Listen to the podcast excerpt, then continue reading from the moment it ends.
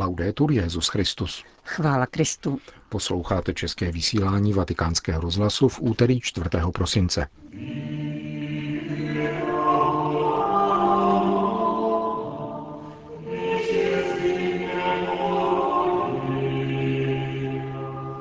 Advent je dobou zjednávání pokoje ve vlastní duši, v rodině i ve světě, kázal papež František v kapli domu svaté Marty. Hřích je iluze, že nikdy nezemřeme, uvažoval papež František v dalším díle pořadu italské katolické televize TV 2000 o modlitbě Zdráva s Maria. A v druhé části pořadu vám přineseme rozhovor se sochařem Radanem Živným, který na svatopetrském náměstí vytváří Betlém z písku. Hezký poslech přejí Johana Brunková a Milan Glázer.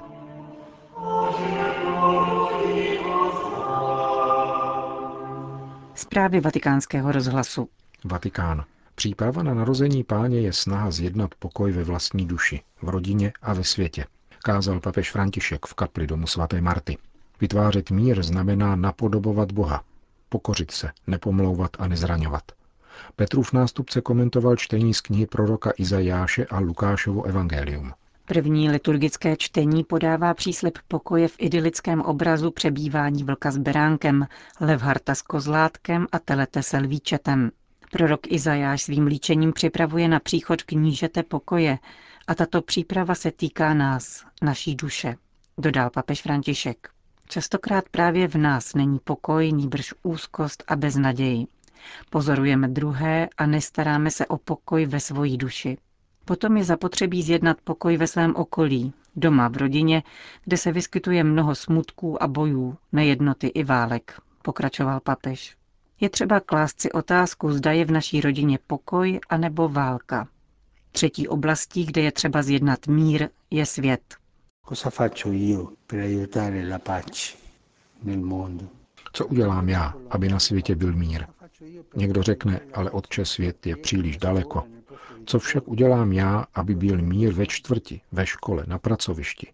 Vymlouvám se vždycky, když začínám válčit, nenávidět, pomlouvat druhé. Toto je válka. Jsem umírněný, snažím se stavět mosty, neodsuzuji. Ptejme se také dětí, co děláš ve škole, když se ti nějaký spolužák nelíbí, je neoblíbený či slabý. Šikanuješ ho, nebo jsi smířlivý? Usiluješ o pokoj? Odpouštíš všechno? Zjednávejme pokoj. Advent je nezbytná příprava na příchod pána, který je knížetem pokoje. Pokoj, řekl dále papež, je stále v pohybu, nikdy nestojí. Přináší plody, začíná v duši, šíří se ven a opět se vrací do duše.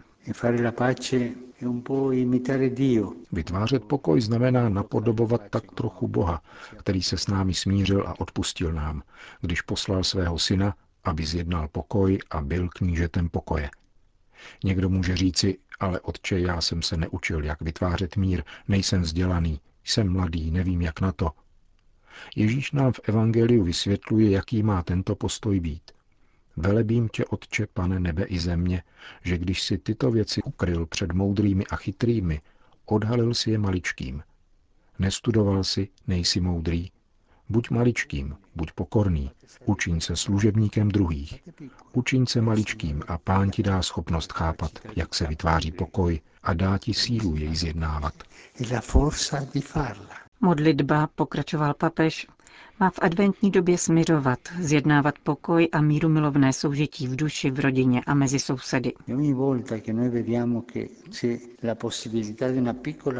A pokaždé, když vidíme, že se vyskytne možnost nějaké půdky, ať již doma, v mém srdci, ve škole, v práci, zastavme se a hledejme pokoj. Nikdy nezraňujme druhého. Někdo řekne, ale jak na to, otče? Nepomlouvejme druhé, nezačínejme kanonádu jako první. Kdybychom si všichni takto počínali, nepomlouvali druhé, mír by značně pokročil. Pán ať připraví naše srdce na narození knížete pokoje. Ať připraví nás, ale my ze svojí strany jednejme. Směřujme svoje srdce, svoji duši, svoji rodinu, školu, čtvrť, pracoviště. Ať jsme muži a ženy pokoje. Kázal dnes papež František v kapli domu svaté Marty. Vatikán. Hřích je iluze, že nikdy nezemřeme, uvažoval papež František v dalším díle pořadu italské katolické stanice TV 2000, kde komentuje modlitbu Zdráva s Maria. Dnešní osmý díl byl věnován výkladu invokace Nyní i v hodinu smrti naší. Papež František připomněl biblický dialog ďábla a člověka v zahradě Eden a uvažoval, je to nesnadné, ale myšlenka na smrt jakožto konec cesty je realita.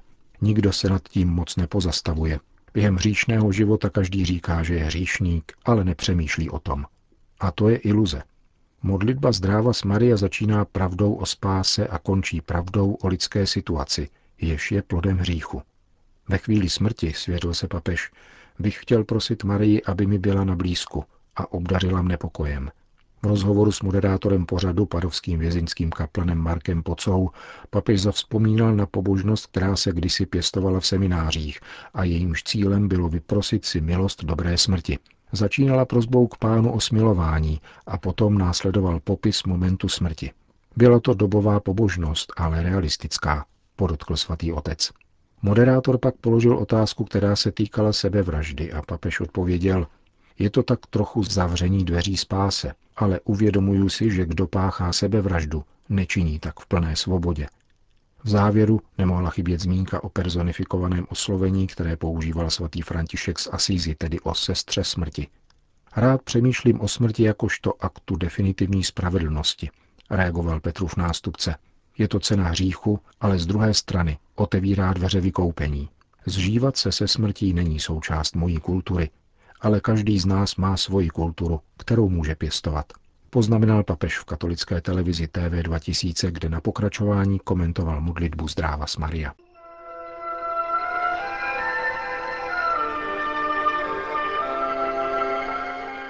Tradici Betlému na náměstí svatého Petra založil v roce 1982 papež Jan Pavel II.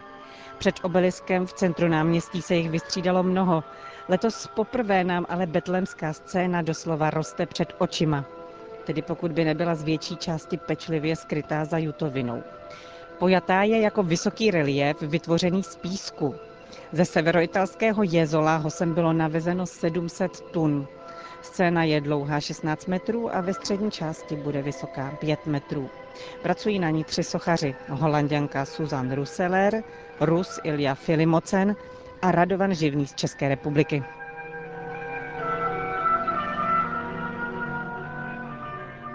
Každý materiál zadává sochaři určitý formát, který omezuje i inspiruje.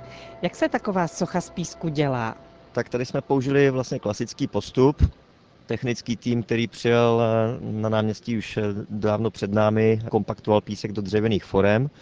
To je tak, jak to děláme běžně. Jo? To znamená, připraví se šaluňk klasicky, do toho se pak vrstva po vrstvě loží písek s vodou a mašinama na chodníky se to vlastně utahuje. Jo? A tenhle proces eh, se opakuje až do požadované výšky, v tomhle případě těch 5 metrů. Takže když my výtvarníci potom přijedeme na místo, tak nás eh, pak čeká už připravená pyramida eh, s napěchovaným pískem uvnitř. Takže my už jenom vlastně odšalujeme dřevěné bednění a uvnitř je napěchovaný písek, eh, relativně tvrdý blok, který je ideální vlastně k sochaření už. Takže pracuje se v podstatě jako v kameni. Ne tak zcela. Samozřejmě ten blok písku, přestože je dobře připravený, tak je samozřejmě relativně křehký, takže s kamenem jako tam to srovnání není. Nicméně, co se týče jako sochařské techniky, tak je to vlastně taková zvláštní kombinace techniky skulptivní a modelování. Jo? Takže je to vlastně skulptura a plastika zároveň, protože ten hlavní tvar my skutečně tešeme z toho bloku písku. Nicméně se to pak dá kombinovat a často to děláme, že písek pak ještě dolepujeme v různých částech. Takže opravy jsou možné. Opravy jsou do značné míry možné, určitě závěrečné dílo, závěrečná socha se potom fixuje nějakým způsobem? Ano, většinou tu sochu potom po dokončení fixujeme uh, roztokem běžného lepidla Duvilaxu, který se namíchá s vodou a ta socha se tím postříká sprejem, takže tento mix potom, když vyschne, tak vytváří ochranný film na povrchu skulptury a do jisté míry chrání před nepřízní počasí. A jak dlouho se vydrží za běžných podmínek? No, kdyby na sochu nepršelo a nepůsobila žádná eroze v podobě silného větru ani, tak vlastně ta socha je pak zafixovaná na věky, de facto, v interiéru například. Tady v konkrétních podmínkách socha je chráněná střechou, takže když by vlastně nepršelo s nějakým silným větrem, tak eh, ta socha taky má šanci tady přežít hodně dlouho, protože tím, tím hlavním erozním faktorem je, je hlavně déšť.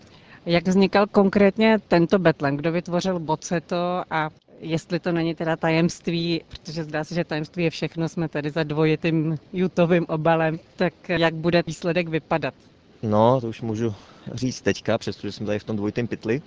Autorem návrhu je Ilja Filimoncev z Moskvy a pracujeme na tom teda ve třech. Susan Rusler z Holandska dělá klanění pastýřů, já pracuji na, na klanění králu a celá ta kompozice vlastně zrámována do kompozice tří kruhů, což bylo přání, nebo to byl nápad našeho zadavatele z Itálie, z Jezola, který vlastně jednal potom s Vatikánem a podařilo se mu tadyhle ten, ten Betlem realizovat tady ve Vatikánu.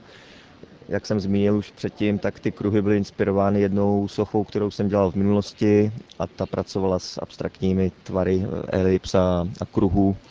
Tehdy tam byl v té mé soše tam byl Ježíšek a prorok Izajáš. Ale jak jste řekla, tak ta, ta geometrie vlastně i tak nějak koresponduje s tou Michelangelovou kopulí v pozadí, no, takže takový hezký docela. Jak se vám pracuje tady pod obeliskem na svatopetrském náměstí? Vnímáte nějak své okolí, nebo je vám v podstatě jedno, zda jste na pláži, v lese nebo uprostřed velkoměsta? Tak my jsme zvyklí pracovat vlastně úplně všude, různých podmínkách, od pláží po nákupní centra, na různých náměstích jsme už pracovali ale tadyhle to náměstí svatého Petra je skutečně svým způsobem velice výjimečné, že jo, z pochopitelných důvodů. Takže to přináší i jakousi nervozitu, možná z velkého očekávání samozřejmě. Je tady obrovská sledovanost médií. Včera jsme o tom diskutovali, tak ono je vlastně docela dobře možné, že to je nejsledovanější projekt eh, současné době na světě. Je to možný. Takže do jisté míry to je, to je takový, takový faktor, který tu práci taky eh, dělá zvláštní. No. Takže se snažíme, aby výsledek byl co nejlepší, přestože podmínky jsou občas eh, limitující, ať, ať se jedná o počasí nebo fakt, že pracujeme na staveništi. Po boku nám tady staví stromeček vánoční už týden, takže bojujeme s hlukem samozřejmě, když se člověk chce soustředit eh, a leží přitom na studeném bloku písku půl dne, tak když do toho bouchá někdo do lešení, tak je to samozřejmě náročnější, ale tak zatím to zvládáme. Jaký máte osobně vztah k Betlému? Už jste zmiňoval, že to není první Betlém, který děláte. No, je teďka eh, předvánoční období, což je takové období pískových betlémů. Nejenom pískových samozřejmě, ale je to čas, kdy se většinou vynoří eh, různé zakázky a lidi si přejí mít eh, betlém z písku. Takže těch betlémů už jsme během posledních zim udělali eh, po různu větší množství. Zase, co se týče velikosti, co se týče komplexnosti celého projektu, tak je hodně zvláštní samozřejmě. Je to jeden z největších, na kterých jsem kdy pracoval. A co se týče velikosti do objemu písku na množství lidí, sochařů, tak je daleko největší určitě. No, já si myslím, že je to asi první velký sochařský projekt tady na tom náměstí od té doby, co osadili sochy na Bernínního kolonádu, že budete mít těch prvenství a nej asi trochu více. Samozřejmě jsme moc rádi, že na náměstí tady můžeme pracovat a to i z těch důvodů historicko-spirituální, řekněme náboženských. Jo protože tady je cítit eh, nejenom ta spiritualita, že jo, všude přítomná, ale i ta historie, obrovský kus historie. Eh, když se podíváme při práci nalevo napravo, tak vidíme Berniniho, eh, vidíme Michelangela, že jo. Takže tak nějak symbolicky jsme si dovolili tady přispět naší troškou písku do mlína.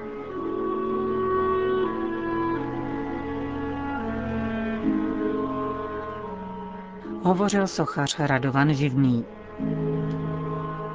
Končíme české vysílání vatikánského rozhlasu. Chvála Kristu. Laudetur Jezus Christus.